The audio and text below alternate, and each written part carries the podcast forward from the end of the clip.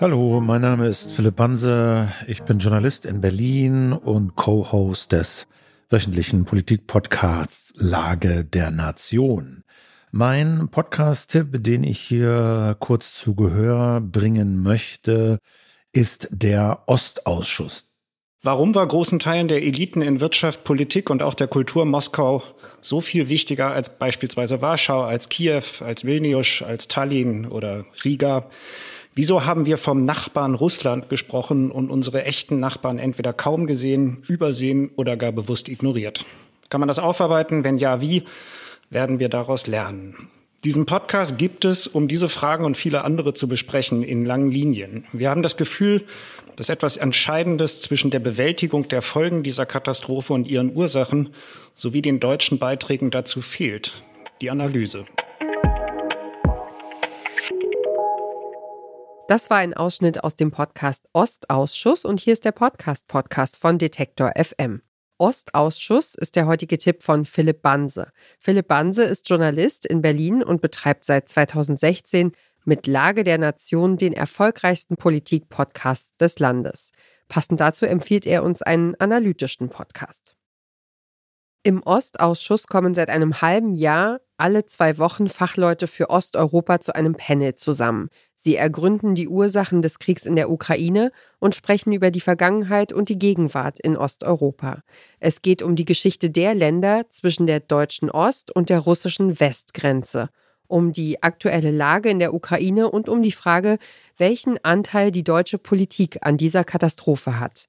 Mit dabei die Osteuropa-Historikerin Franziska Davies, der Militärexperte Gustav Dressel, die Slawistin Gabriele Wojdelko und der Osteuropa-Historiker Jan Klaas Behrens. Die vier schalten sich zusammen und finde ich machen Wissenschaftspodcasterei im besten Sinne, nehmen sich aktuelle Ereignisse, gehen aber weit über die aktuellen Ereignisse hinaus und steuern sehr viel Kontext bei sehr viel Geschichte, holen weit aus. Also ich habe da zum Beispiel auch so diesen Zusammenhang zwischen Putins Vorgehen in der Ukraine und sagen wir mal, Karl Schmitz völkerrechtlicher Großraumordnung kennengelernt. Also der da quasi in den 30er Jahren die Blaupause für faschistische Regime und deren Eroberungspolitik geschrieben hat und war doch sehr bereichernd zu sehen, dass Putin da eigentlich genau nach diesem Plan auch vorgeht. Moderiert werden Panel und Podcast abwechselnd von drei Journalisten, von Jan-Philipp Hein, Richard Volkmann und David Hanasch von dem Autorenblog Salon-Kolumnisten.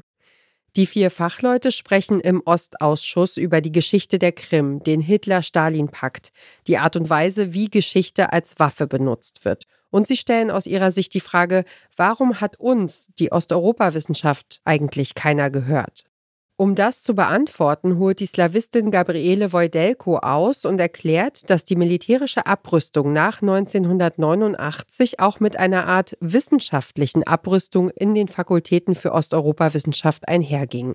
In Zeiten des Kalten Krieges war das natürlich zunächst mal eine Beschäftigung mit dem anderen, mit dem, mit dem Feind, ja. Und da äh, flossen sehr, sind sehr viele Mittel reingeflossen aus politischen Gründen und äh, sozusagen aus der Logik des Kalten Krieges heraus und nach 89, 91 war dann sehr schnell oder vergleichsweise schnell ähm, das Gefühl, das so, sogenannte Ende der Geschichte könne auch bedeuten, dass man sich jetzt eben mit, mit Osteuropa nicht mehr so beschäftigen müsse. Das sehe man konkret auch daran, dass damals verschiedene renommierte Institute geschlossen wurden das ist sozusagen nur ein Beispiel, wie ähm, Schritt für Schritt eben in den zehn Jahren, in den in fünf bis zehn Jahren nach der nach der politischen Wende in, in, in Osteuropa und in Deutschland ähm, sozusagen der der Glaube äh, sich Bahn brach, dass eigentlich die